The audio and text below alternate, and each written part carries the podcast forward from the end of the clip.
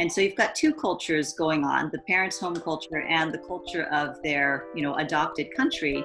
But then the combination of these two. Welcome to David Sneed Ukraine Missions, a Calvary Temple podcast based out of Lviv, Ukraine.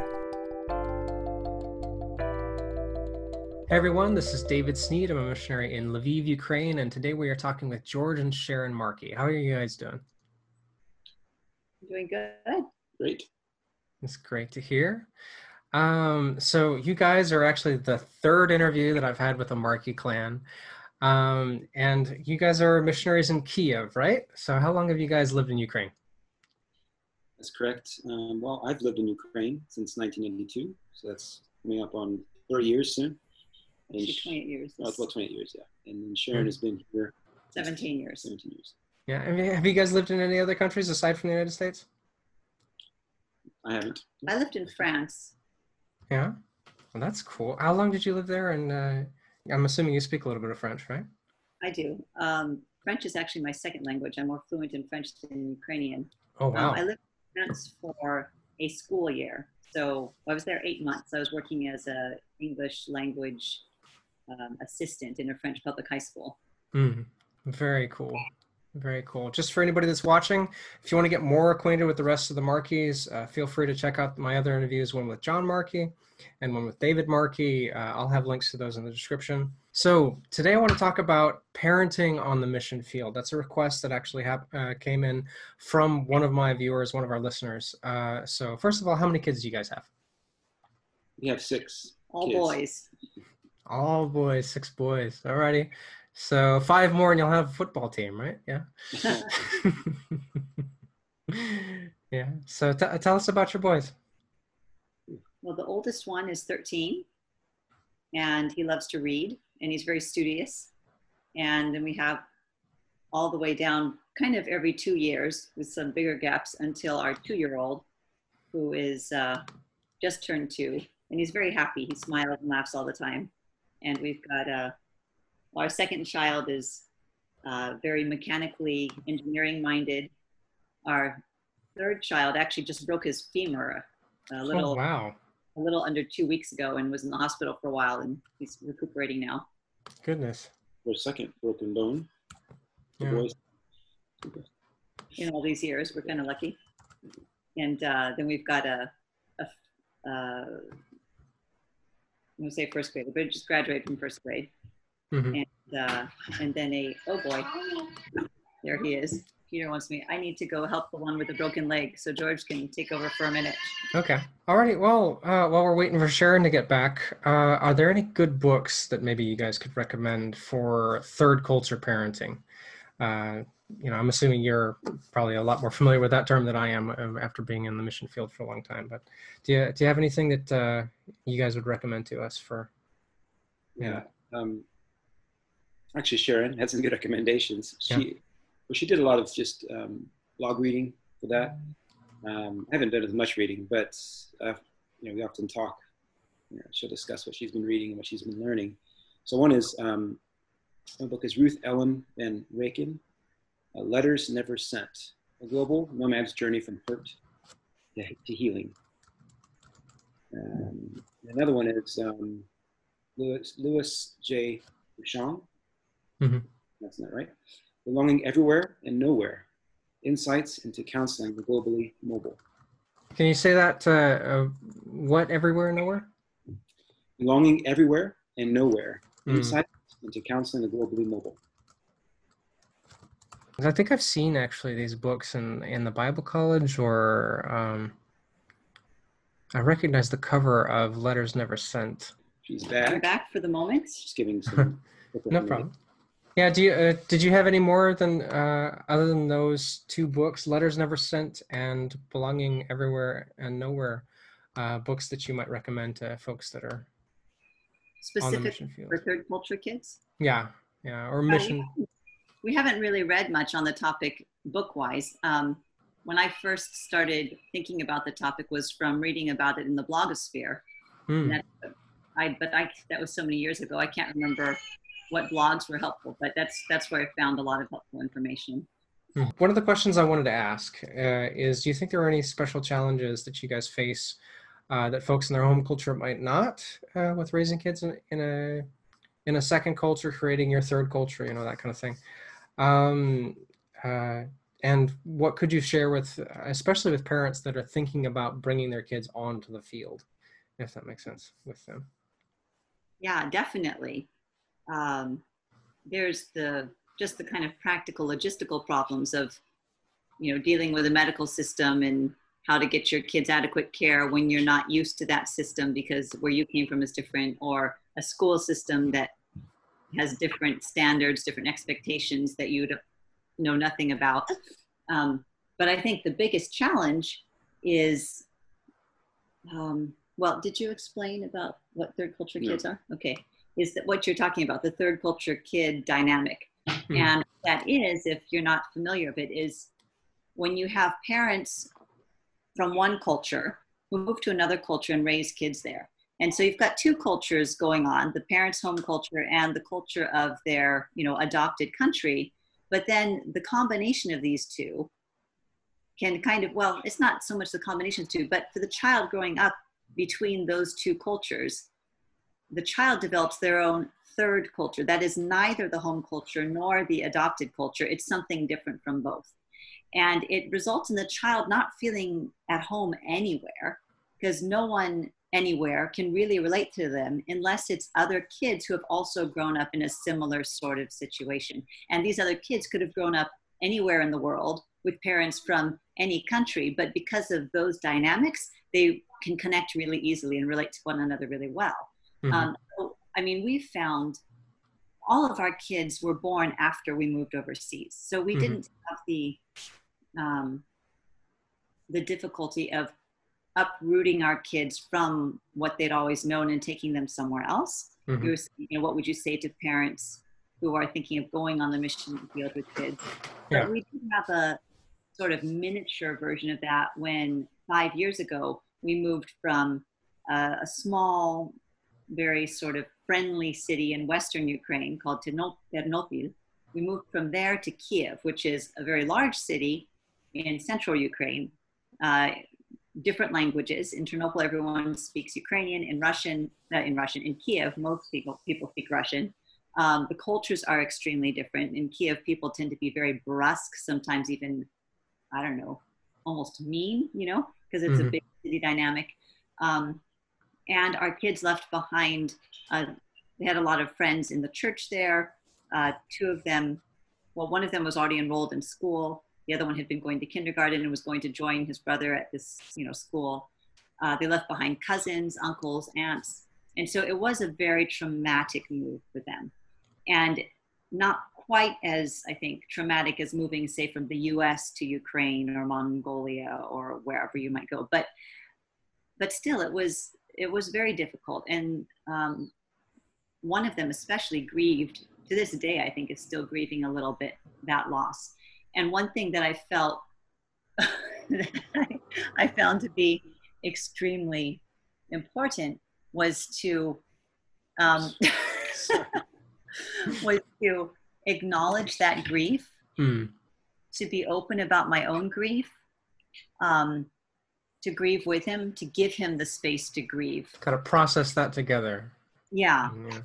Because at, initially I was trying to kind of help him see the good things in the move and the mm. blessings God had give us, given us where we'd moved and the new friends he was making. And always when he would talk about, oh, I miss this and that, and I would say, oh, but look at this and that. And um, I realized after a few months of that that really I was minimizing his pain. And he needed space to feel that pain and to work through it. Mm-hmm. And I think that's would be even more the case for parents moving from the US. And the thing is, the missionary lifestyle, and generally just the third culture kid lifestyle, because third culture kids often they're kids of diplomats or kids of missionaries or kids of um, like military personnel. So they tend to move around a lot. And mm-hmm. this constantly getting uprooted and having to go somewhere else creates a lot of grief in the in the child's childhood. Mm-hmm. And it's very important to acknowledge that grief and try to help them work through it. Yeah. George, is there anything that you could add from your uh, I think it was your teenage experience, right? How old were you when you got when you guys uh, when your parents moved over Yeah, to I- Ukraine and and you know how was that for you? Mhm. Not from a parenting side, but from a from a you know being one of the kids. Mhm. Yeah, so I was 16, and hmm it was a, it was a difficult move for me um, because, yeah, I'm, I, I, yeah, a lot of friends, and um, you know, and so it was somewhat sudden. You know, I had some, I had plans for my life. I was going to go to college and had this idea of what my life would look like, hmm and to be suddenly have that suddenly changed on me. Now, my my dad. He asked us to pray about it, think about it. He didn't want to just force us into the situation hmm especially the ones that could, you know, had made, consciously make a choice. The younger Mhm. ones, of course, you know, Was there an option to stay home? well, I, um, I don't know what Dad would have done, um, but I mean, he did want to know, make sure that the older ones were on board with it. If we weren't on board with it, then he, he probably would have reconsidered.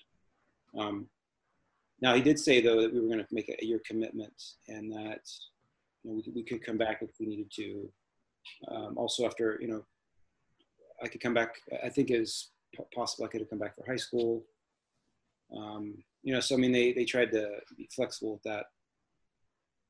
Um, so now again, it was it's another story, but it was a great experience in the long run. But it was it was pretty difficult. Like I kind of get depressed, and you know, just because I think culture shock and things like that. So I think it's always good to kind of be aware of that in your children, and like Sharon said, be willing to kind of acknowledge the hardship. You know, not just try to put a happy face on it, but try to try to acknowledge it as well, and and you know, agree with them. hmm I guess another thing I would say, just to add, is um, she was talking about uh, it could be hard to um, identify or have, or even for people to understand those kind of children, right? Because Mhm. they, their their American friends can't understand them completely because they haven't been here. Ukrainians don't understand because they don't know what they've left. Even with our kids growing up here, I mean, there's there's a, there's a different culture in our home, right? It's not necessarily American either, but it's different. It's just kind of a mix. So, you know, it's again they're unique, um, and so that can kind of tend it can lead to some kind of feelings of loneliness. hmm Um, and then the second, I'd say that um, they can be targeted for bullying in school because they are different. We've had that experience, and my brothers and sisters have too. Not not me necessarily, but um, yeah, I think you have to be aware of that. Like, because kids tend to kind of pick on the ones who are different, and so that can happen as well. Maybe I, I would just say, you know, you want to keep um, yeah conversation going with your kids, knowing what's going on, to help them kind of deal with those issues. hmm That makes that makes total sense. You said uh, um, you said that your house isn't necessarily American and not Ukrainian and that kind of thing. Do you guys uh, ever talk about between the two of you how much you're trying to integrate Ukrainian culture into your into your household? Because just to give a little bit of background and, and where I'm coming from with this question, uh, my wife is Ukrainian. Yeah. And uh, you know, we go through seasons, but right now uh, we are barely ever speaking English. And uh, I can find myself more strained at the end of the day when when I'm speaking more Ukrainian than English because it you know it kind of works your brain a little harder to speak a second language. Um, but for many years, for probably the first seven years of me being here, I tried to do everything Ukrainian, read everything Ukrainian, got a Ukrainian Bible, tried to do my devotions in it, that kind of thing. How, how much have you guys tried to do that? And is there a point where you can say it's more helpful than harmful, or you know those kind of things? Does that all uh, that big salad of a question? Does that make sense? helpful like in uh, trying to become more Ukrainian or like becoming integrating more How much do you guys uh, integrate the outside culture into our home? um, into your home in a way that is hey Sharon, uh, how do you guys in, how much do you guys integrate uh, the outside culture into your home how do you say that навмисно, uh, intentionally Usually? like yeah Hmm, I don't. I'm not sure we do it intentionally, do we? Um, Mhm. I think so. yeah, I think it's just. I mean, it just kind of bleeds into. yeah Sure. yeah the kids are. that's you know, fine Are you know they're. I mean, they've grown up here, so I mean, it's going to be part of the. Are they Well- interact? So, The thing is, did you tell them that we send our kids to public school? oh yeah, we've done that. Yeah, we. Yeah, mhm. so we, we don't have to intentionally integrate the outside culture in because we're sending them to public school. Mhm. So they're getting immersed in the culture every day and the language. Mhm. And so we feel like our home, people often ask us, they criticize us, you should be speaking Ukrainian with your kids at home. Why aren't you speaking Ukrainian? I'm thinking, first of all, if I spoke Ukrainian to them, I'd teach them bad grammatical habits. So that's not an ideal. Um, they yeah. speak Ukrainian better than I do at this point. And and secondly, well, maybe actually in my mind, first and foremost, is we want them to be able to speak English also. and so if we spoke Ukrainian at home, where would they learn English? Yeah. And um, and so we make you know home the language of the home is Ukrainian. Uh, sorry, English. And I also speak French with the little guys. Mhm. Um, and then they get Ukrainian and Russian at school, and it, it's you know it works pretty well. And as far as I know, I mean, I'm not we're not professional linguists or anything, but um, what I've heard is that it's best for you to speak one language with your child. You know, so you know, I was speaking I speak English to them. Actually, and there's another story, but Sharon with the three youngest have been speaking. She's been speaking French. I speak. I try to speak entirely in French to the Yeah. three youngest ones, Mhm. and the oldest ones hear it all the time. So the two of our eldest have um, started to take French in school at this point because they're old enough to add a second foreign language, and they're Nice. doing very well because of the French exposure they've had for the last seven years. Yeah. So you don't Very cool. confusing if you kind of try to do two or three languages at one time from one person. So they they know I'm going to be speaking English, and that's helps the child kind of receive that and adapt. I find that helps in my adult life, actually. There are certain people that, you know, are trilingual and I can understand all three languages, but we speak this language with that person, you know, that kind of thing. So, like, and it just helps me to sort those things in my mind, even. So that makes total sense. So, you guys, the way you guys handle language learning is basically uh, at school, they learn uh, uh, Russian and Ukrainian, and um, here, uh, when you're when they're at home, uh, English and French, right? So, have you guys done anything else uh, to like before you sent them to school? Were they taking uh, Ukrainian lessons in some way or something like that? Like, how did you guys get get them to a proficiency level uh, to where they were speaking Ukrainian uh, well enough to go to first grade? Well, the first three kids attended kindergarten before they went to first grade. Mhm. so that that helped um, Mhm. our fourth one and also i think with our first two we also got some private ukrainian lessons at home from a friend but that actually wasn't very helpful they didn't Hmm. they just needed the immersion of kindergarten and that was a much more natural way for a child to learn and it was much more effective um, our fourth child never got the benefit of kindergarten because uh, we were we just recently moved and um, I don't know, things were disorganized and I just had a baby and I guess he kind of fell between the cracks in a sense, which sounds really bad. But amazingly, I mean, kids of that age are so good at picking up languages. And first grade isn't, it's not academic here. They're, they're teaching them academic things, but they don't actually give them grades. Mhm. So it gives you this whole year of kind of like a grace period for the kid to learn the language. So that's what he did this year. And his teacher was really uptight. Like she's like, oh, there's 29 kids in my, or 30 kids in my class, and 29 of them can read really well. As in, like, you know, what's wrong with your kid? I'm like, hello, he's Yeah. learning language. He'll catch up. Don't worry. yeah, Goodness. that, but that's one of the challenges I'd say, Hmm. because you, you're gonna they're gonna be at a disadvantage maybe at the beginning. They catch up, but and then teachers can get a little um, more experience, but get a little uptight about it. Not really not having that experience with a third culture kid, you know, and so Yeah. they're, not they're they're worried. We're not worried. We're like, hey, this is the fourth one. We know it's worked so far. So, how did you guys uh, have that conversation? Start that conversation between the two of yourselves of, okay, we're going to send our kids to um, public school here in Ukraine, or uh, that kind of thing. Because the at least the experience I have with other missionaries here in Lviv and and uh, Western Ukraine, um, uh, excluding John uh, and and Stephanie, is I think most of my friends that are missionaries have homeschooled. I can think of four different missionary families in Western Ukraine that I know that uh, that homeschool. So how did you guys arrive at that, and what uh, advantages and disadvantages did you guys take into account?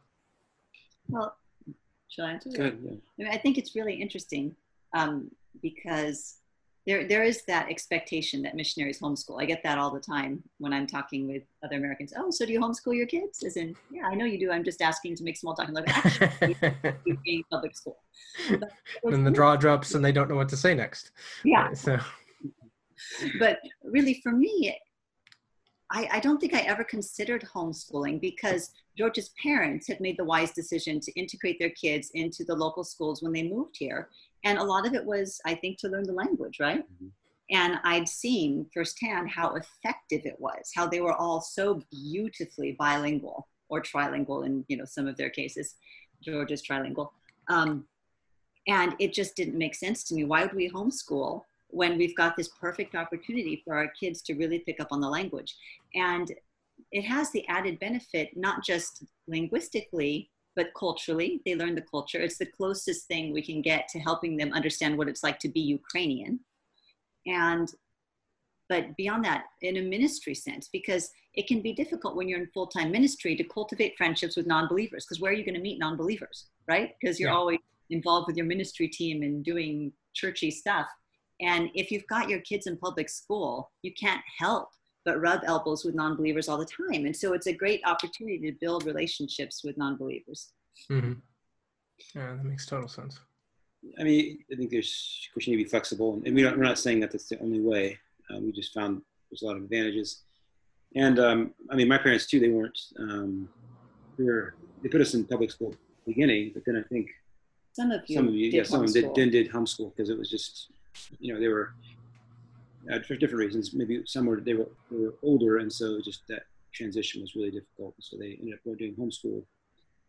Um, actually, one of one of my brothers ended up actually when you interviewed David, um, ended up going back and going to high school in, in the states, and that's a whole other story. But I think they were they were also flexible. They weren't just rigid in this approach. Mm-hmm. And one of our kids not long ago was asking, saying, "I want to be homeschooled, mommy," because some of his cousins have been homeschooled, and I was like, okay, now why? I was trying to get to the bottom of it. Like, is, is he, is he being bullied at school? Does yeah, yeah. like he doesn't fit in? Um, you know, what, what was it? And I think what it was actually was he thought that if he was homeschooled, he would have a whole lot more free time. ah. this, you know, coronavirus quarantine happened and he essentially became homeschooled for three months and found out that actually homeschool's a lot of hard work. He was like, actually, mommy, I don't want to be homeschooled. yeah.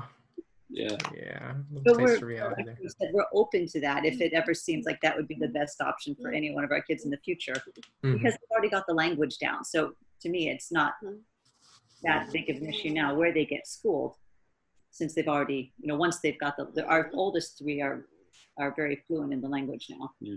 yeah. And one thing about this uh, quarantine too, because of the homeschool experience, there was one of our children, the second one, that we found out that we need to be more involved in his education. We, we kind of kind of um, just let the public school handle him, and there's some things that weren't happening. You know, he's missing out on some things, so it kind of forced us to be more hands-on. So I think yeah, that's yeah, that was helpful. It was helpful. There's a yeah, advantage in that homeschool experience for us. Well, praise the Lord.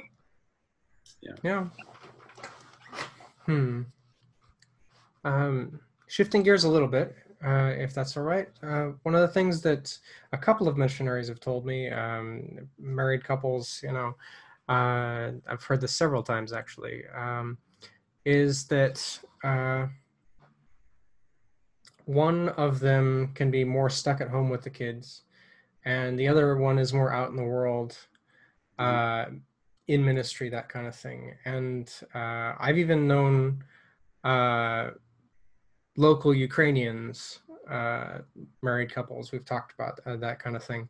So I was wondering if if you guys have uh, experienced that dynamic, if you guys uh, uh, you know have dealt with that, and how have you? What encouragement could you give um, to younger couples that are that are thinking about going on the mission field or that are that are still don't have kids and might experience that?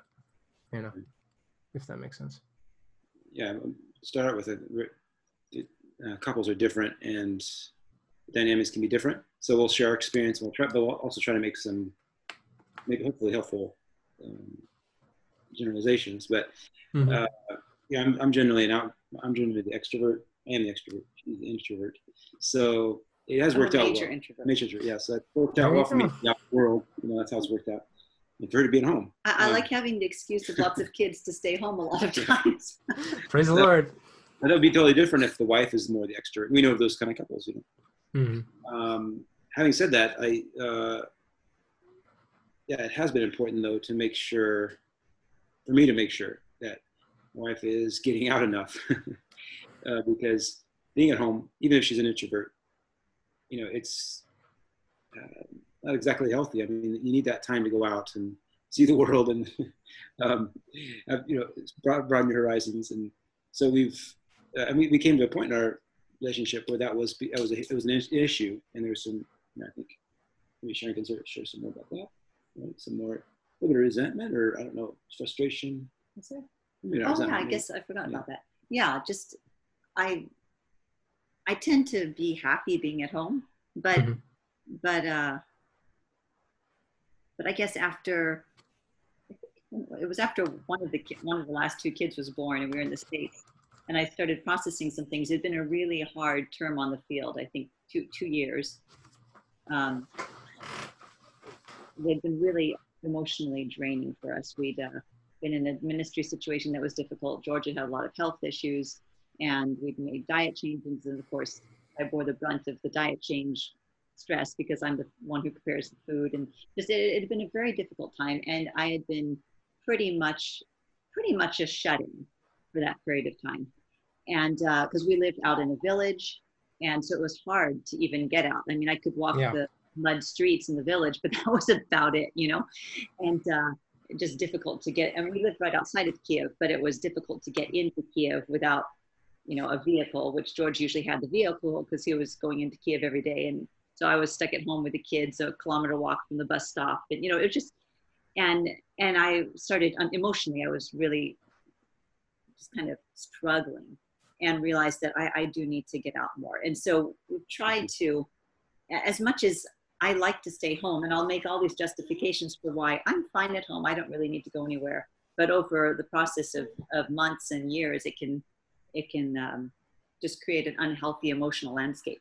And Mhm. so we try now, now it's a lot easier. We live in downtown Kiev. All I have to do is step out our door and I can walk five minutes in any direction and be someplace cool, you know? And, um, and so we're trying to take advantage of that. We're mm. still working on developing a mm. good system, but where George will stay with the kids, you know, like one morning or one afternoon a week, and I'll go out. I'm a writer, mm. and uh, so I'll go out to some oh. cafe and I'll, you know, write a blog post or write a letter to someone or something like that. And it, for me, that's very nourishing emotionally. Very and cool. because we um, live downtown, I can be more involved in ministry things. We're trying to plant a church in the neighborhood where we live, and our apartment is actually it's part of a it's one side of a duplex, and the church office is the other half of the duplex. Actually, we're sitting in the church office right now, Awesome. with the ease at which the kids are coming through, you can see that we live Yeah. really um, and so it's given me the opportunity to be a lot more involved in ministry things, um, which has been very nice. Actually, I've been enjoying it. That's Uh, great. Yeah, and I would say also just um, it's good to have that conversation too, just with your spouse. Like what every once in a while, it's kind of reassess things. Like how you know, are you happy and or there's certain dreams you know that um, you're wanting to accomplish? You know, wanting to you know, can I help you with that? We're kind of talking to my wife. I think some things that could be talked to her about where her aspiration is to write a book. You know, we haven't got there yet, but um, part of this part of the steps is, is writing more blog posts. You know, and then that will turn into some more something else. And she can have some time to think about a book and um, even little things like playing. She loves playing violin, and that really energizes her. I guess you could ask that question too. What, what gives you energy? What you going? And so, but you know, so it's not like because there can be, I think, this um, um, false idea of how it should be. Like you know, the husband has a vision. He you know does the ministry, and the wife just you know has his back, and so enables him to do it. But um, again, each, each couple is different. But I would say that you know you need to be really, you know, that we're a team, hmm and and, and maybe part of maybe her major role will be being home and taking care of the kids at least in the season of life. But I think you need to kind of feel that out too. Like maybe that's not the way it should be. Mhm. It's not a it's not wrong for the, man to stay home for you know certain period of times. So the wife can be doing ministry or doing other things Um, that also, kind of thing. Uh, I'm thinking about like as you're talking, some other conversations that you and I have had in the past about marriage and that kind of thing. And one of the things that I've learned from you in particular is uh, that at least um, like planning and intentionality are okay in a marriage i guess uh, if that if that makes any sense like not everything has to be spontaneous uh, to be romantic or not everything has to be spontaneous to be taking care of the other person if that makes sense. Could you guys touch on that a little bit and like what that what that looks like? Because that that's i remember that's something that you that you and i have talked about in the past. It's, it's interesting because i've i am a very, very spontaneous person but not the greatest spontaneous uh, but yeah i guess you, you want to comment on that? Well, I, I would say when you were saying that, I kind of laughed and looked at George and I said, okay, they're essential. Um, because especially when, if you don't have kids, sure, be spontaneous and just rely on that. I, I think that can work. And unless you've got like a really packed ministry and professional schedule. But we were pretty spontaneous before we had kids. Mm. But once we had kids, we realized that had to change because if you try to be spontaneous with kids, it, it just doesn't happen. There's no room for spontaneity. There's too many obstacles in the way of couple time. Mm-hmm. It just, yeah. I mean, sometimes it ha- can can work, but as a general rule, you just you can't be spontaneous once you have kids. Maybe when they're older, we're just barely starting to get to the threshold of that where we've got older kids who can conceivably babysit for us and we could maybe spontaneously decide to go out you know to a restaurant nearby or something but you know you've, you've got to plan and, and prioritize your marriage in order for it to thrive once you get to that stage where you've got so many other demands coming at you that seem so urgent and it, it's it's hard to prioritize we're going to spend time together and you've got all these kids who legitimately need your attention mm-hmm. you have to plan for it mm-hmm. Mm-hmm. Even, i mean we're talking to couples right so married couples so your intimate life too it, it's kind of need to plan that as well you know I mean, there's, there's room for spontaneity but uh, kind of need to plan that as well it kind of sounds maybe i don't know not as romantic but it's it does help and we've become more and more that way in, in our marriage. Praise the Lord. Wait. Thank you for touching on that. You know, I think that's something that we don't talk about enough as as churches often. So and yeah. this is one thing too that just came to mind. One thing that I think has drawn us closer as a couple since we had kids is approaching all of these challenges to our closeness as a unit, as a team, problem solving together. Um, in fact, I once wrote a blog post. It, it was the title was "Solidarity is the New Intimacy." Oh, because nice. I, I found that as we approach these challenges together, we grew closer. So instead of allowing the the stressors of little kids and sleep deprivation and you know baby schedules and whatnot to push us apart, we together were trying to figure out, okay, how can we as a team deal with this? And you know, we found our ways that worked for us, and and it just it drew us closer. Mm. Awesome. I like that. I'm going to use that in the description, I think. So, um, can you send me a link to your to your blog uh, while we're yeah when we get done here? I want to make sure that that's in there so that people can can read that. Um, you said something about writing a book. Uh, are you in the process of that? no, just dreaming at this point. Um, yeah, what I would like if if it ever comes to fruition, the, the book that I have in mind would be about people often, I come across people that have this false perception of missionaries when mm. we're hmm. back in the States and visiting churches. And it's like I'm some saintly, like a combination between, a cross between like a saint and a celebrity. And I understand because I used to view missionaries the same way. I was this starry eyed, you know, wannabe missionary. And I just, I I could hardly even speak when I got around missionaries because I was so tongue tied because I was in the presence of a missionary. Woo! And, um, and, now living that life, I just see how, you know, we're just normal, extremely broken, needy, weak people. And Jesus is the one that carries us through. And so I want to write a book shows it from the two sides, that opens up with this kind of false, you know, viewpoint that a lot of people have. And then through sharing experiences from my own life on the field, makes Jesus the star of the story. That'd be wonderful. I I've even noticed there's like a trend, uh, like there were there's a uh, a Facebook page that I saw a couple of posts from where there's uh, a woman who's a missionary and I think she's a single mother and she's got tattoos and she like cusses in her posts and so I'm assuming you're not going to go that direction, but I do think this is something that needs to be talked about, right? So.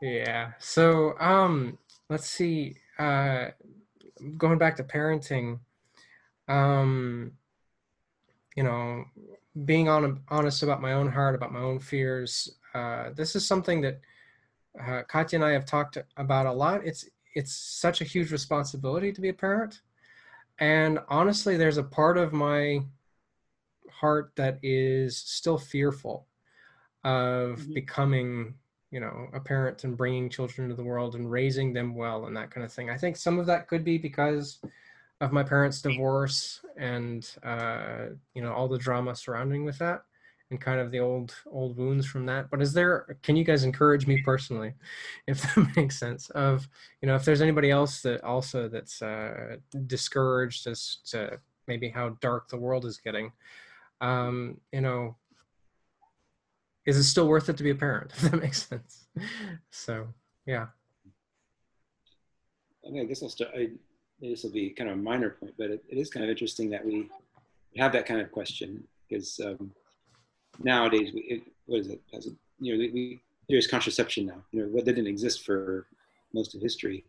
So we didn't even have this conversation in the past. It'd be more like, is it worth it to get married? Because getting married entails having kids. You know, and, and the disciples had that conversation with Jesus, I think, right? So that, that, yeah, right. You know. So I guess that'd be tied to that kind of conversation. But yeah, since we live in this kind of time where we can, it, I don't know, for me, I mean, sometimes it even complicates it. It's like, man, if I could just not have to worry about that, just trust God, which we've done for part of our marriage. Um, but I guess maybe for me, I guess the comfort is that, well, God created it that way you know that's kind of how god created marriage. So you know it's, it's something design in the design of marriage which means that he's going to help us in that. And i hope that it makes make sense right? Can give us hope? But i think sharon also has something to add to that yeah well i can relate to those fears because before we had kids um, I, I kept thinking oh we're not ready yet that's such a huge responsibility and um, uh, but then I realized at some point, you know, we're never going to feel ready. Mm. It's too big of a responsibility. If you feel ready, then you're maybe not understanding the gravity of the responsibility that that kids bring, you know, and that it wasn't about us being ready. It was about God working in us, through us, strengthening us. Um, and it's interesting because kids you know people always say that marriage will make you grow that will real, reveal your faults and you know begin a, a process of purification and holiness which is true but in my experience becoming a mother was far more mm. powerful than getting married in that regard. Um, i thought i was a patient person. I thought i was just so kind and sweet until i became a mother and had these you know children with their 24 7 demands which are usually not made in a polite way you know? And um, it's it's really it's been a huge challenge and a huge area for growth. Um, i'm getting off topic. So encouragement about the the fears is just it's I, I think for me it was not focusing on the fear so much as just taking it to god and focusing on him knowing that okay if this is something that he's bringing into our life he has a good purpose for it and he will be sufficient. And uh, i have struggled with fears. I, I tend to always imagine your worst case hypothetical situations. And being missionaries i think well what if we end up in a a dangerous country yeah. what if evil people try to use our children against us to get us to deny christ i just that that thought horrifies me because children open you up to vulnerability in a way that nothing else can. Mm-hmm. And and I've had to repeatedly over the years just take those fears to the Lord and say, I trust you. I know that you are good. I know that you are loving. I know that you have us and our lives and the lives of our children in your hands, and whatever you allow into our life, I, I trust you. And I've just had to you know bring those over and over again back to him.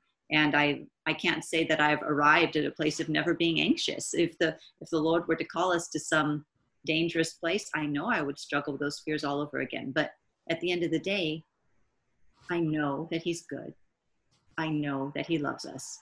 Mm. and and that that has to be enough um, and if it's not then i know that there's something in my heart that i need to get on my knees before him and address until that knowledge is enough Amen. Idolatry, yeah. something that's that's um, more important, or or maybe something that um, give you great, gives you greater security than Jesus. You know, so that's some kind of yeah. I would say um, also just adding to that that um, um,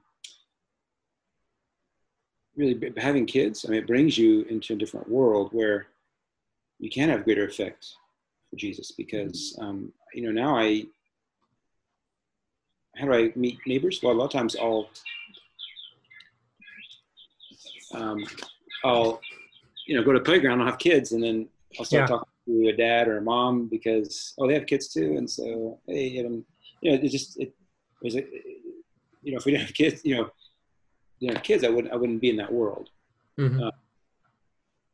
Um, so I mean, I'm just saying that there's there's things that I think that um, there's advantages to it, and Yeah.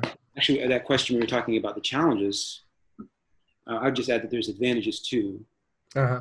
That makes sense. You don't have to think that you're going to become ineffective in ministry because oh I have kids now or something like that, right? Right, right. Because that's, that was what um, my parents were told because they had, they had eight kids when they went to the mission field, and the youngest was six months, and we were going to what was the Soviet Union, you know, just to you know, put them down, and things were in disarray, and, and so there was people, you know, just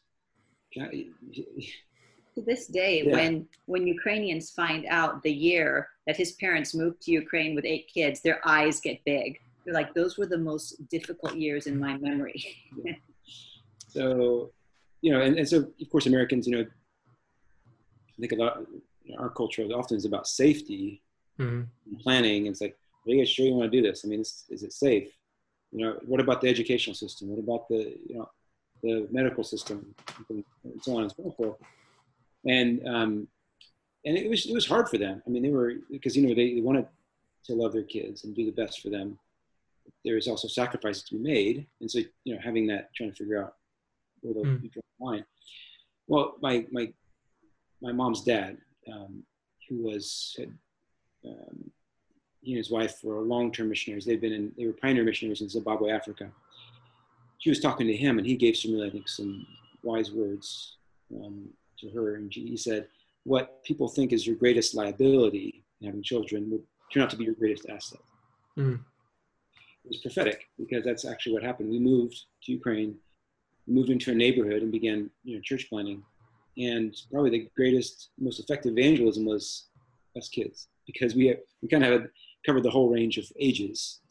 And we weren't, you know, it wasn't intentional. It was just we would go out and make friends, and, and of course we were really quick language learners, we children, so, and cultural learners. So we would just make friends, and like, and they want to, you know, they want to hang out with us, and if you were going to some church functions, hey, can we go with you? Sure, why not? So they were they were getting exposed to the church and kind of this gradual discipleship process, and many of them stayed, you know, and they became Christians, and then their parents became, you know, so it's it was kind of this net that was thrown out. Yeah. So it, we did we were an asset, you know, um, and I'm and I'm as I'm we're, we're uh, just have made the shift, and I think this will be maybe a later podcast, but we're doing more church planting, neighborhood church planting, which I believe strongly in. One one reason is because my whole family can be involved in it. And it's, Mhm. not, it's not taking me somewhere else. I'm right here. I'm, and the greatest thing we can do is to build relationships, right? Well, I have kids, so you know, we stand out. We have six boys, and and people know it, and a lot of people now know about us. It's like, oh, that's the crazy American family with six boys, you know, um, you know. So they want to find out, you know. I mean, there's, there's we can use that to our advantage, and um, and and then my family's involved. Like, I'm part. I'm I'm spending time with them and spending time with the community. It's more organic. My wife's involved, you know, where she can be. I don't know. That's hopefully that helps too. Just to you know, kids are are good. You know. Yeah. Yeah. Praise the Lord. Yeah. Praise the Lord.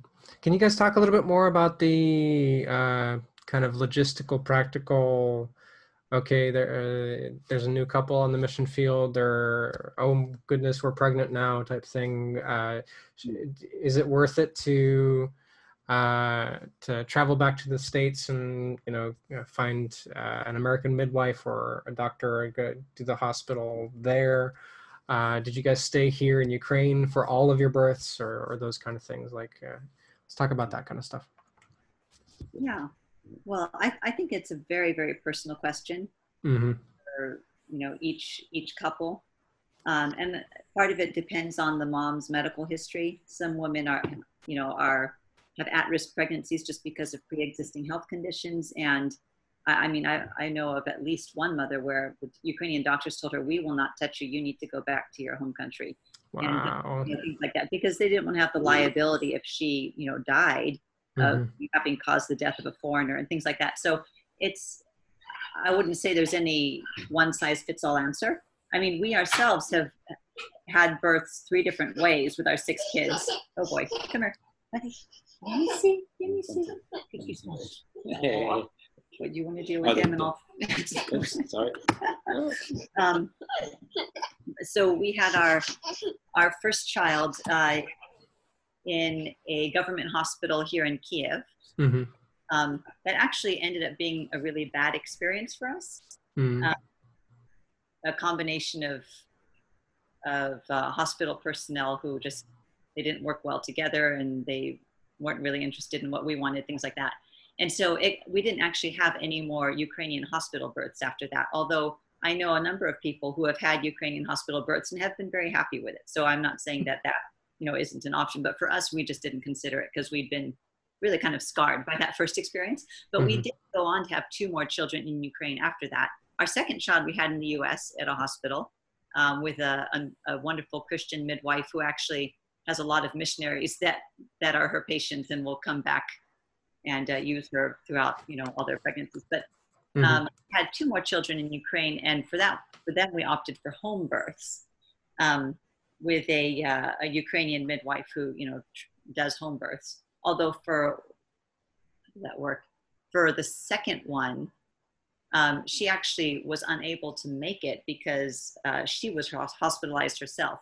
Oh, goodness. So it was a friend of ours who was a final year medical school student came and caught the baby for us. She'd been interning with an OBGYN during the summers for wow. several years. So, um, so that was interesting. But, um, and then, you know, the other, the other three, like I said, we, we had with that same midwife in the United States. And um, I just feel like the Lord led us with each birth what we needed to be doing because we never felt like we had to go back to the United States for every birth because there is the drawback. So we have health coverage in the US, so we don't have to pay for the births, whereas in Ukraine, we have to pay out of pocket for whatever the expenses are. But the expenses in Ukraine are, uh, we paid less than a thousand dollars for each of our Ukrainian, you know, births. Oh yeah, that's um, dirt cheap. Yeah. Um, um, I mean, if you wanted to go to a fancy private clinic here in Kiev, you'd probably pay, I'm not even sure, $5,000 or more. But but uh, with you know the options we chose, it was cheaper. But but the the thing is, the tickets to get back to the United States are pretty expensive. So even though the health cover the health coverage is is free for us, it costs us several thousand dollars just to get the whole family back to the states. So mm-hmm. you know it's kind of and we have we personally we have children so frequently it's not practical to go back to the states every time we have a baby and and, and just ministry wise it's not always practical because then you're off the field for you know, for us, we we do a pretty quick turnaround. Even when we're having a baby, we're usually only gone for like two to three months. But you know, most people are not quite that. I don't know, crazy. crazy yeah. and so prolific the, or or what, what's that called? Like yeah, they'll, they'll they'll take six months to a year to go yeah, back to uh, have a baby, which um, you know, for us, it, it, just would have been really hard because George has always been involved in a senior pastor. Well, not always, but for most of our marriage, he's been a senior pastor. The senior mm-hmm. pastor can't just disappear for half a year to a year, you know. Yeah. Um, so, so that that's one aspect too. Is when we go back to the states for the baby. I love our midwife and our hospital there, but but it's not a restful time. We're traveling around speaking at churches the whole time we're there and that's not exactly what you want to be doing when you're you know eight nine months pregnant when you have a newborn um, oh goodness yeah um, so there, there and there's actually a benefit to staying here because then you can relate more to the people you're ministering to. So when I talk to other mothers who have had births in Ukrainian hospitals and have had bad experiences, I can I can be very empathetic. I know where they're coming from, you know, and and it doesn't put us in a separate category like, oh well, you always just you know escape to the states to have your babies, and you know, and you don't know what it's like for you know. And so I I really think it's a very personal decision that you just have to let the Lord lead you on. He led mm-hmm. us back to the states for the birth of our fifth child, and it turned out that he needed intensive care. Oh goodness. Um, after birth, and he spent a week in the in the newborn ICU mm-hmm. um, in Indiana. And I was so grateful that we were there because who knows if he would have made it if he'd been in Ukraine. Yeah. And uh, and the Lord, you know, knew that we were going to need that. I, am fully convinced, and He used other uh, other factors to influence us to go back to the United States for that birth. But in hindsight, I realized that probably the main reason why He pushed us to go back was so that He would, our son, would get the care he needed. Wow, that's amazing for your kids that were born in Ukraine, uh, were there any uh, like weird legal things with citizenship and that kind of stuff that you guys had to hoops that you guys had to um, jump through? No, no. And as far as getting citizenship, that's pretty straightforward. If if uh, at least one of the parents is an American citizen who has spent sufficient time in the United States. If if only one of the parents is an American citizen and they grew up overseas, for example, you can there there can be some question of whether or not citizenship will be granted. And if both parents grew up overseas and they're both citizens, but neither of them has spent much time in the U.S., again, that that can be questionable. Um, but if at least one parent is an American citizen who you know grew up in the states there's no trouble whatsoever. Mm-hmm. the only trouble we experienced was actually getting the birth certificate for our first son. It took us nine months but that wow. had nothing to do with us being well it did sort of have something to do with us being americans. The lady at the office that grants ukrainian birth certificates just didn't like us because we were foreigners and was refusing to give it to us. And we actually had to move to another city and get registered in that city to go to a different office to get a birth certificate. It was how wow but uh, but from the you know the normal legal side, there shouldn't have been any trouble. Yeah, that makes sense. That makes sense. one issue with James though, he was more in it was a home birth, like we did. You talk about home birth. Yeah. Okay. The one, I mean, that that was there. There are some legalities that in um, determining that the child is yours because it wasn't a hospital.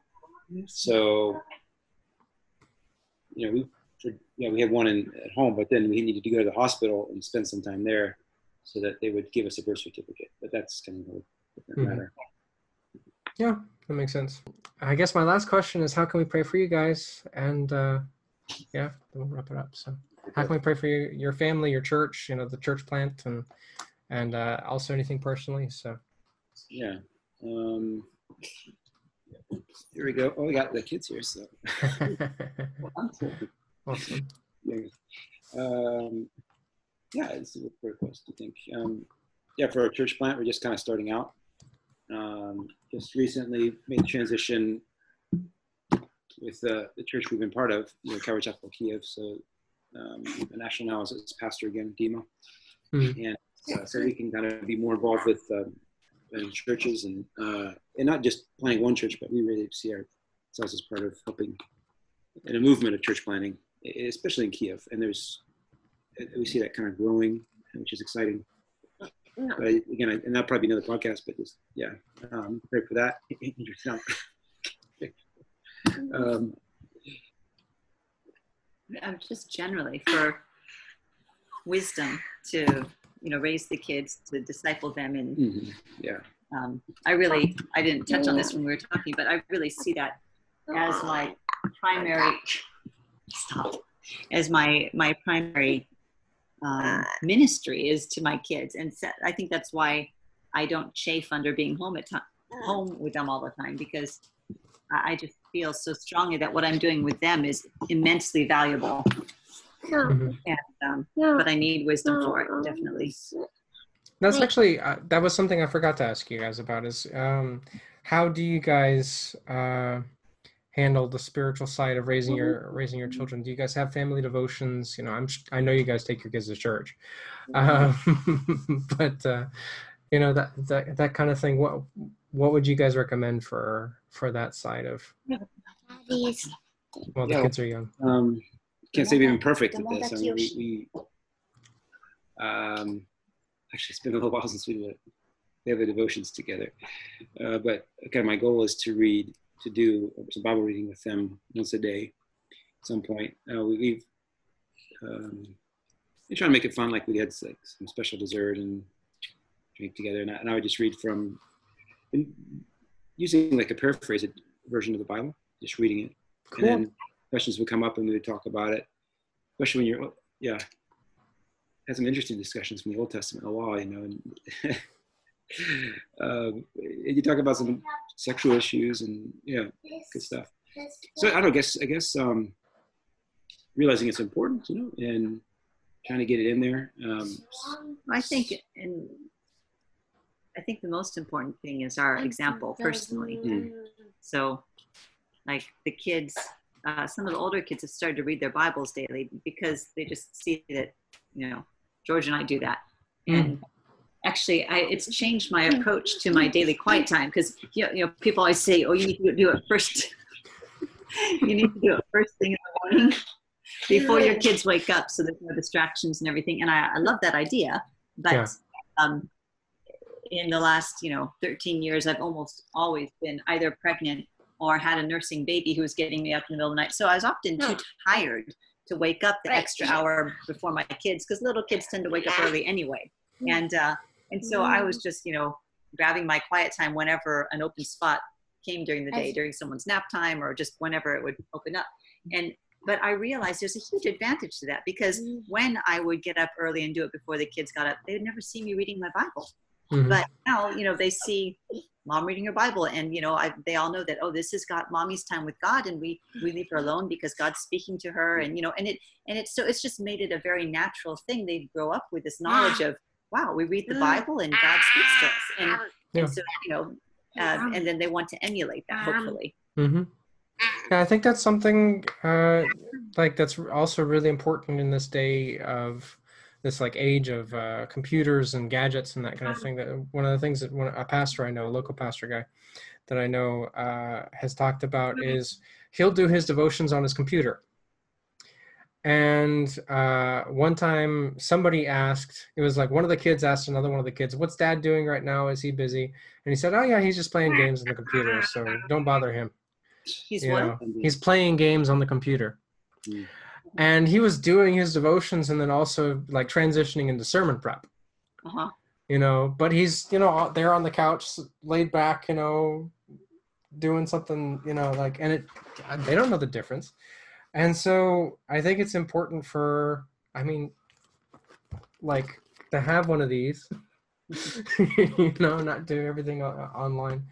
And uh and i think there's a reason like uh in the old testament where uh, god commanded the israelites to you know have the the scripture on the doorway and to, to have the phylacteries and and uh, the, the tassels and everything that there were visual visual representations of their faith Uh-huh. right uh, that I think sometimes we shy away wi- uh, away from f- because of the Sermon on the Mount, where Jesus said, you know, go pray in your closet. But he he was talking about something I think pretty specific, you know. It, so it's I don't think it's like taking away from the example that we have to set for Yeah.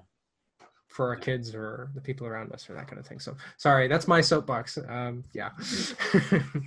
I would say, I mean, different, somewhat different subject, but maybe I'll do a podcast on this. But technology in children, because that also affects, you know, relates to their spirituality. You know, so we, we you know, we want to. Uh, that's different, I guess, different subject, but that's been part of our discipleship is trying to is trying to navigate that. okay. Um, you know, where what's limits to set, but then you know what freedom to give them, and that's a whole other wax. But um, Yeah. Cool. That I mean that's very important. So yeah. We could be able, we could recommend on that. I don't know if you want that, but Yeah. Yeah. uh, called It's called the Tech Wise Family, T E C H dash Wise, by uh, I think his name is Andy Crouch. Is Yeah. it? C R O U C H, I believe. You could uh, Google it to make sure I've got that. Yeah, I'll look it up. Yeah, Andy Crouch. Yeah, got it. I will put that in the description beneath Let the video. Let's do it, how we how we do our devotions. I mean, he talks about that as well, like how to, how to integrate that and. um, It was funny. We just uh, yesterday, uh, or no, I don't forget when it was, but you know, a few days ago, uh, a lady came over, and she's just a lady we met through an English club here in the community. Not a believer, as far as I know, but she's become a friend. And she she came over, and the kids were showing her around the house, and our uh, seven-year-old took her in the kitchen and said, "And this is the chair that mommy sits on to read her Bible. and when she's reading her Bible, she usually drinks a cup of tea." And Awesome. and I thought, okay, they're noticing. They're Well, you can bet they are. Oh yeah, I'm sure. Yeah. So, um, praying for uh, Dima, the senior pastor, and uh, now in the other church. Uh, you guys church plant wisdom for raising uh, your kids and discipleship. Is there is there anything else that you guys would like us to pray for?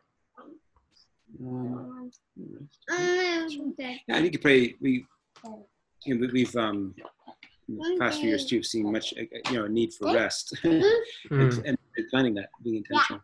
So we've been working on on that, just to making it so it's restful. Because even yesterday we had our we have our day of rest on Mondays. mhm. And it was That's a little pretty common thing. you know, just because you know, yeah, I don't know, maybe maybe um, trying to figure out planning not planning it enough so that it's restful instead of just kind of oh, whatever happens. Mhm. Again, with having kids, you can't just always do that. You need to. What are you going to do that's going to energize you? you know? So Yeah, yeah, for sure. we're learning. ready. So we haven't, we haven't have it made.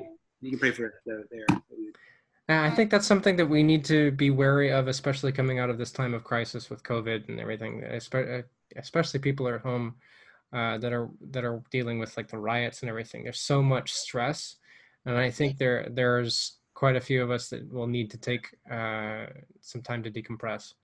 Uh, you know, and I think uh, I've I heard uh, a couple of talks about stuff that happened after um, uh, 9/11 you know that pe- that people two years after the fact were still like you know dealing three years after the fact still kind of feeling the stress level elevated and so yeah i think we rest is certainly something that's very relevant right now for Yeah. sure No. Yeah. alrighty can i pray for you guys right now Yay. Good deal. Let's uh, let's pray. God, thank you once again so much for the Markies, for all of them, not just our friends in Kiev, but uh, particularly for for these two and their kids. I do pray for uh, wisdom uh, in their raising the kids and discipling uh, the kids, and for also caring for one another, Lord. And uh, thank you, Lord, for the example that you have uh, for us in them. Uh, I do pray for them to be able to rest. God, that you would give them uh, the time and the resources to plan intentionally uh, regular times and also uh, maybe a, a good vacation coming out of this whole quarantine thing. Uh, thank you for Dima for being there at, the- at, at uh, CC Kiev, and I pray that you bless him and his leadership in that church. And I pray for this new church plant with George and, and Sharon there, and and uh, I don't know who else is on their team, but uh, God, I pray that you would continue to to bring more and more people around them there and then also that this wouldn't be obviously uh, the last one that they would be able to create more of a church planting movement uh, in ukraine and, and help us all in in calvary chapel to uh, support and to, to to jump onto that. In jesus name we pray and thank you lord for them. Amen. Amen. yeah well god bless you guys and uh, thank you guys so much for for being on here Yeah, thank you for having us. It was a, it was a pleasure. Yeah.